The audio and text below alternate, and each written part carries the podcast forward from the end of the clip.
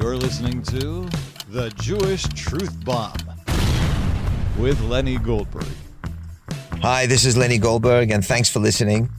This past Thursday night, a huge rally, a couple of hundred thousand Jews came to support the government and the judicial reforms, to tell Netanyahu not to back down, to go through with it, and not to be intimidated by the left. And then the left retaliated with their own huge rally a day later to protest the judicial reforms. And what I wanted to talk about regarding this is that it seems that when the national camp has these huge rallies, they always get compliments from the press. The leftist media talks about their exemplary behavior, how they conducted themselves so well, and Bibi is so proud of them for acting with such a strain.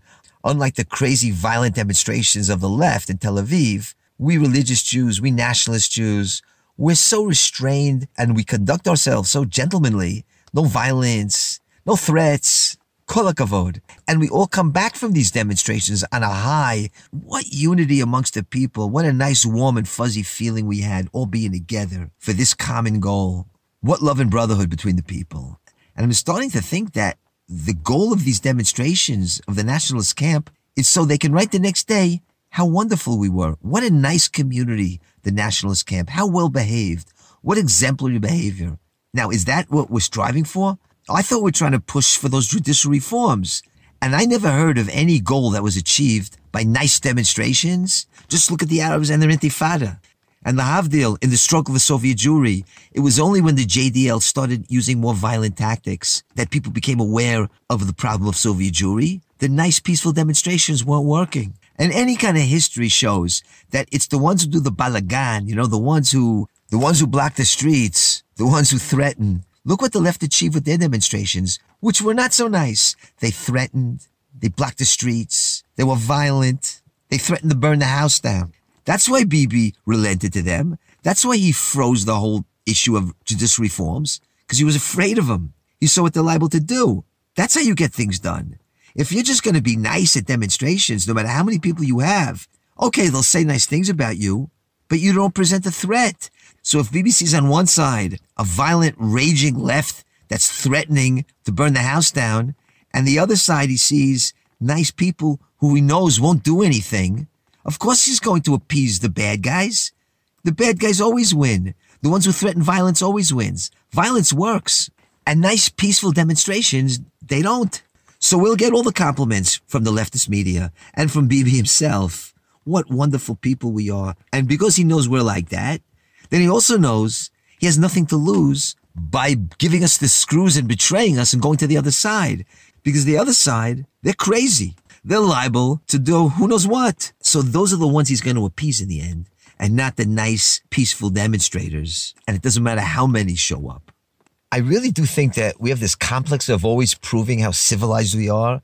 That is, we're trying to undo the narrative against us that we're these unhinged radicals and we want to shed that image. So, and so you see in all the Hasbara, the effort to portray the settlers as just, you know, normal, common, beautiful people. And in that way, somehow world opinion won't be so against us. But did you ever think that maybe the best PR is that they really do think that we're crazy?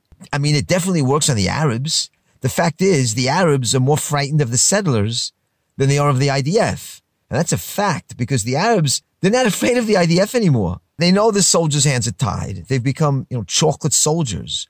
But when they see a settler from Yitzhar with long payas, they run. So the best deterrent we have is that they think we're nuts.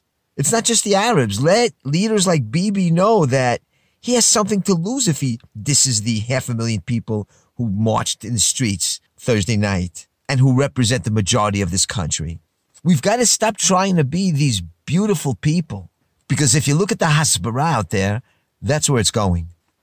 Moving on, we're in Chodesh Iyar, and it's the month of uh, Yom Ha'atzmaut and Yom Zikaron, Independence Day, Memorial Day. It's like the patriotic month for us. And I want to talk about two Jewish heroes, one from the Etzel and one from the Lehi, which were two underground movements in the pre-state days, because they died on Rosh Chodesh Iyar during this month. One of them was 19-year-old Meir Feinstein. Meir Feinstein was captured by the British.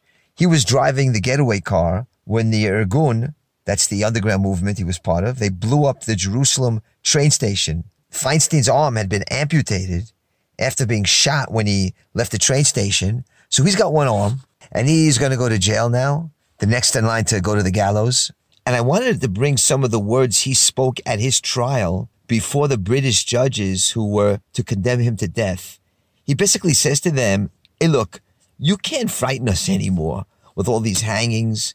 We just went through a Holocaust and we have nothing to lose. The fact that we somehow survived the Holocaust and our Jewish brothers didn't, that's enough to give us the motivation to do whatever we have to do because, because we're no better than our martyred brothers who perished. So you can't deter us with the gallows. Anyway, here is some of the speech of Meir Feinstein, Hashem Yikam Damo. Officers of the invading armies, in your stupid wickedness, you assume that by this means you will succeed in breaking the spirit of our people, the people to whom the whole country has become a gallows? You are mistaken. How blind are you, British tyrants? Have you not learned yet who you are fighting in this struggle? Do you believe we have to be frightened by death? We who for years heard the rattle of the trucks that bore our brothers, our parents, the best of our people to a slaughter that had no precedent in history? We who asked and ask ourselves every day, how are we better than they, than the millions of our brothers? In what lies our virtue? For we could have been among them in the days of fear and in the moments that came before death. To these recurring questions, that is the question, why did God make it that we should survive the Holocaust and not the rest of our brothers? So to these recurring questions, our conscience makes our reply. We were not spared in order to live in slavery and oppression and to wait some new Treblinka. We were spared in order to ensure life and freedom and honor for ourselves, for our people, for our children, and our children's children. We were spared in order that there should be no repetition of what happened there and what is likely to happen here under your rule, the rule of treachery, the rule of blood. That is why we shall not be frightened. And if you fail to understand this phenomenon of a nation that has nothing to lose but the chains of its slavery, then you have been stricken by blindness in order to be removed from the stage of history from which providence removes all those who rise against the eternal people to destroy it. Assyria and Babylon, Athens, Rome, Spain, Germany preceded you, and you will follow them. This is what I wanted to tell you, British officers, you and those who sent you. So that's just a small part of Meir Feinstein's speech in front of the British court in Jerusalem who sentenced him to death. Now, he was joined in the jail cell by, an, by another young man, 20 year old Moshe Barazani. Moshe Barazani was from the Lehi, not the Etzel, and he had been sentenced to death also for carrying a hand grenade.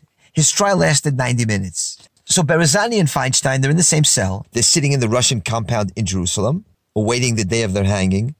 Up to now, the British had been hanging the underground fighters in the city of Akko. They had not hung anybody in Jerusalem, but they were thinking about doing it to Barazani and Feinstein, to hang them in Jerusalem. Now, there was an idea that was in the air for a while amongst the underground people about the concept of perishing with the Philistines. That is, if we're going to get hung, let's take some Philistines down with us. So how are they going to do that? Well, the Irgunists were able to make a grenade out of an orange. That is, they covered the grenade with orange peels and they smuggled it into the prison which wasn't such a simple task. What they did was they began sending baskets of fruits to death row to get the authorities accustomed to a lot of traffic in citrus fruits.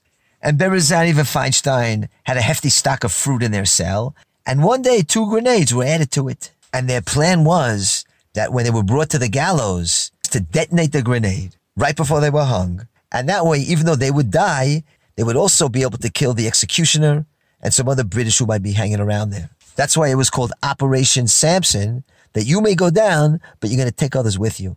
So that was the plan. And so the night before the execution, with no prior warning, the British authorities called Rabbi Jacob Goldman to recite prayers with the two fighters.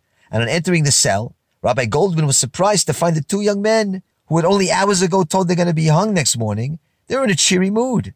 They told jokes, they sang, and the two boys did at one point ask about what's the Jewish view of suicide because they knew suicide was forbidden. But in certain cases, we know it is allowed, like we know, of course, in the story of Masada. They were considered martyrs and heroes. And King Saul, he fell on his sword so as not to be desecrated by the Philistines. And, and of course, Samson, when he took the house down, he knew he was going to die. So there are situations where suicide is not forbidden. Anyway, the rabbi had no idea what they were referring to, why they were asking this question. The rabbi assumed that they were referring to their refusal to appeal their sentences since they had not recognized the right of a British court in Eretz Israel to judge them. That's what he thought they meant. Anyway, this Rabbi Goldman, he told them that he's coming back tomorrow. He's going to be with them. He could not bear the thought of the two being hanged alone with the enemy, and he promised to return in the morning. They failed to dissuade him, and they had to alter their plan. They couldn't carry out the plan because they would have blown up Rabbi Goldman. So what did they do? If they couldn't die a death of Shimshon, they could at least show that as Jews, they held their fate in their own hands. They would not let the British hang Jews in Jerusalem. It had never happened yet. They would die as the Jews had died at Masada. So after the rabbi left, Moshe Barazani, Sephardi Jew from the Lehi, Meir Feinstein, Ashkenazi Jew from the Etzel, they hugged each other. They placed a grenade between their hearts, and with a cigarette, Barazani lit the fuse. A giant explosion is heard in the Russian compound.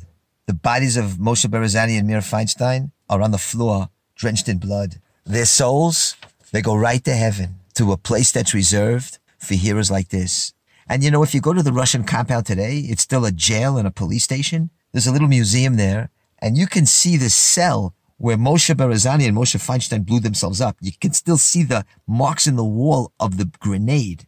And know that in the end, the British were rooted out of Palestine because of this kind of Mesirut Nefesh, because of the deeds of the Irgun and the Lehi, because the blowing up the King David Hotel in Jerusalem, the hanging of the British sergeants, the raid on the fortress of Akko.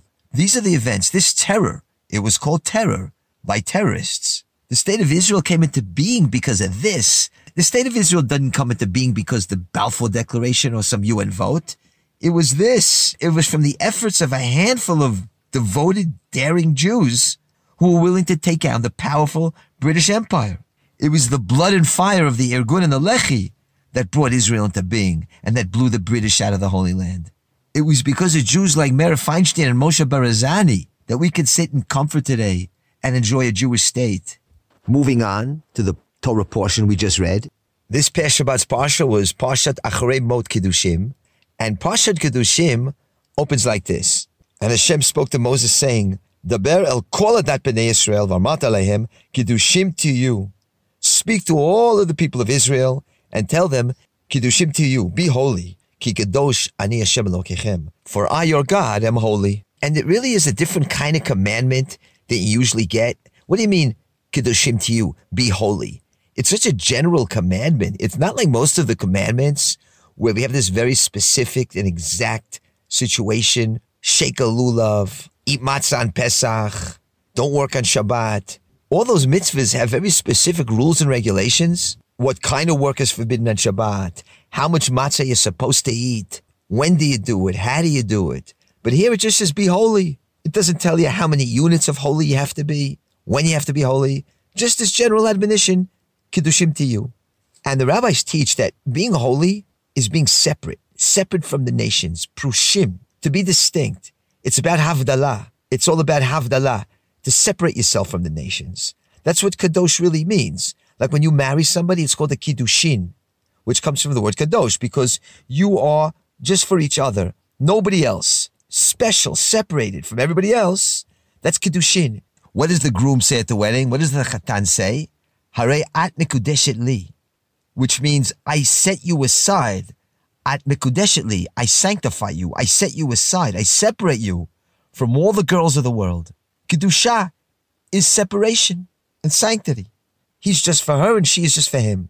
Special and separate, that's Kedushin. Kedushin is Havdalah, to differentiate. That's what the Jew says every Saturday night after Shabbos. Lavdil ben Kodesh Lachol, ben Or ben Yisrael Amim. To distinguish between the holy and the profane, light and darkness, Yisrael V'amim, Israel and the nations. We're holy and we have to be separate. And this is appropriate because this point is exactly where the debate lies between us and them. The whole judicial reform debate, it's really a debate about Kedusha and Havdalah. Because when they proclaim democracy, they're not talking about majority rule. If that was the case, the majority clearly voted for a right wing government. And there would be no argument. But for them, democracy, it means much more. It's the values of democracy that they hold so dear to them. freedom, live and let live, no religious coercion, and most of all, most of all, equality. We're all equal. We're all human beings. There's no Havdalah. There's no Kedusha. And if you say there is, you're a racist. Well, the Holy Torah doesn't think so. And of course, the Torah is the source of all truth. And the Torah says like this in Deuteronomy chapter 7, verse 6 For you are a holy people unto the Lord, and God has chosen you to be a special people above all peoples that are upon the face of the earth. And so Jewish separation and differentiation, it's essential and it's sacred. That's how Judaism sees it. Now take the secularists who march against this government. For them, this is frightening racism. For them to insist upon cleaving to an ethnic or national concept that ensures the separation of Jews from other human beings, that is the ultimate racism. And it's kind of funny because in the days of Rabbi Kahane, they used to call him a racist. Of all the things to call him, a racist. What did that have to do with him wanting to throw out the Arabs? I mean, you could call it a lot of things, but what do you mean racist? But for them, anything too Jewish, too much Jewishness, distinction, separation, kedusha, that's racism. And so now you see, there really is no bridging the gap. Torah Judaism and Western democracy, they're just not compatible, no matter how we try to reconcile it. I mean, just give some examples. The liberal West speaks about the rule of democracy or the authority of the majority. Judaism speaks of the divine truth that's immutable and not subject to the ballot box. Democracy speaks of the absolute equality of all peoples. Judaism, as we said, speaks of the chosenness of the Jew from above all the people, of the special and exclusive relationship between God and Israel. Western democracy speaks about subjective truth, that no one is able to claim it to know what is absolute truth. Judaism, on the other hand, says there is objective truth, and that truth is known, and it's in the Torah that was given at Sinai. I mean, you can't bridge these gaps. Western democracy, it's all about the freedom and the right of all peoples to live their lives as they see fit, as long as you don't hurt anybody, right? While Judaism declares that there's no such thing as victimless crimes, since the sinner becomes himself a victim, and the very act of not following God's law will bring down punishment and harm to all. So there is no live and let live in Judaism. According to Western democracy, it's all about tolerance and respect everybody and the obligation to respect all views, no matter what. And so the homosexual, that's okay. The prostitute, the drug addict, the transgender, LGBT, LMNOQ, whatever the heck that is, it's all good because you got to be tolerant. Everyone can live the life that they want to. But for Judaism, that's not an option, okay? It's not how it works in Judaism. And so I can go on and on explaining the differences between the between the Torah of the Jew and the civilization of the Gentile, but you get the point. Kedoshim to you, be holy. That's not a slogan. That's something that encapsulates the whole essence of Judaism. This is like the sweeping mitzvah of them all. All the other mitzvahs that you do are supposed to make you holy. And again, holy means separate, distinct, and chosen. I wanted to bring a commentary by Professor Yisrael Eldad also on this verse, Kedoshim to you. How does the Parsha open up? It goes like this. And Hashem spoke to Moses saying, speak to the entire assembly of the children of Israel and say to them, you shall be holy, for holy am I, Hashem your God. So he says to speak lokol edat bnei Israel to all the entire assembly of Israel. Now that's unusual because usually it doesn't say that. Usually it says the ber el bnei Israel, speak to the children of Israel. Here it's different. Here it says speak unto the entire assembly, kol edat bnei Israel. You shall all be holy. So all of us Jews are commanded to be holy. And so Professor Yisrael Eldad, he compares that to the Christian religion. In the Christian religion, being holy, it's reserved, you know, for the priests, the monks, those who abstain from marital relations and live up in the mountains somewhere. Those are the holy ones. It's not for everybody. Just a select few. They're the holy men and they can atone for the sins and the crimes of everybody else.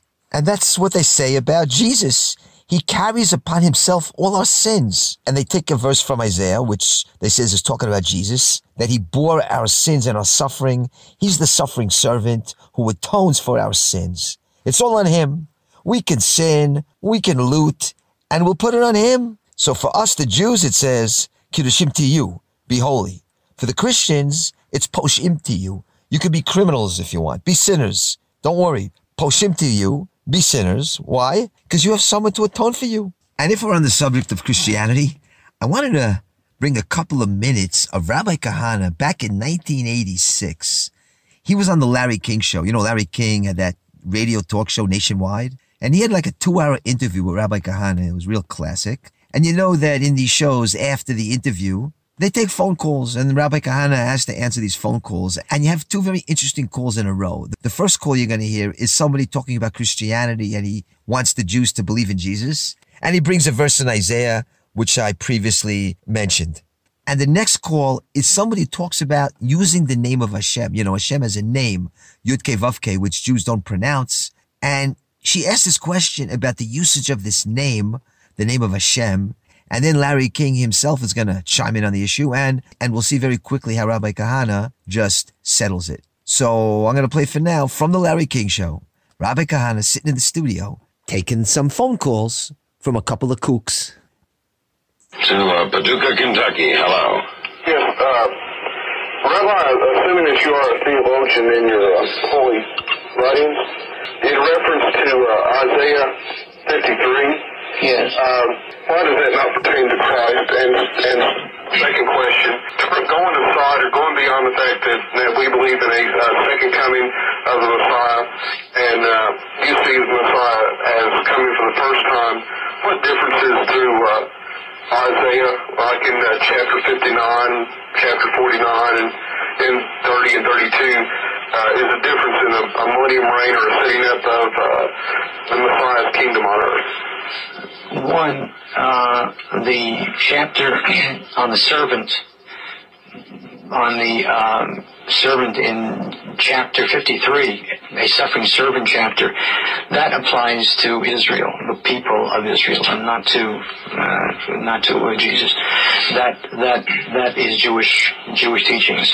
Uh, the Jews believe that the Messiah has not come come yet, that he will come, and that he will bring God's law, Torah law upon upon earth. What bothers me is that why don't, why don't you leave us alone? You have so much work to do among Christians to make them decent Christians. Leave Jews alone. Do I bother you? I'm busy making Jews good, good Jews. Why don't Why don't you just make Christians good Christians and let us live happily ever ever after with respect and tolerance one onto the other? Pleasant, California. Hello. Hi. Um, I've been doing a little studying of the Bible, and um, according to what I've learned, it says that God is just a title, but that there is a personal name of God, and that it was written over 7,000 times in the Bible. And it's represented by four letters, four Hebrew letters.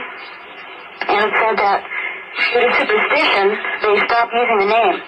I was wondering if you could tell me um, uh, what, you know, when did they start discontinuing the use of this name?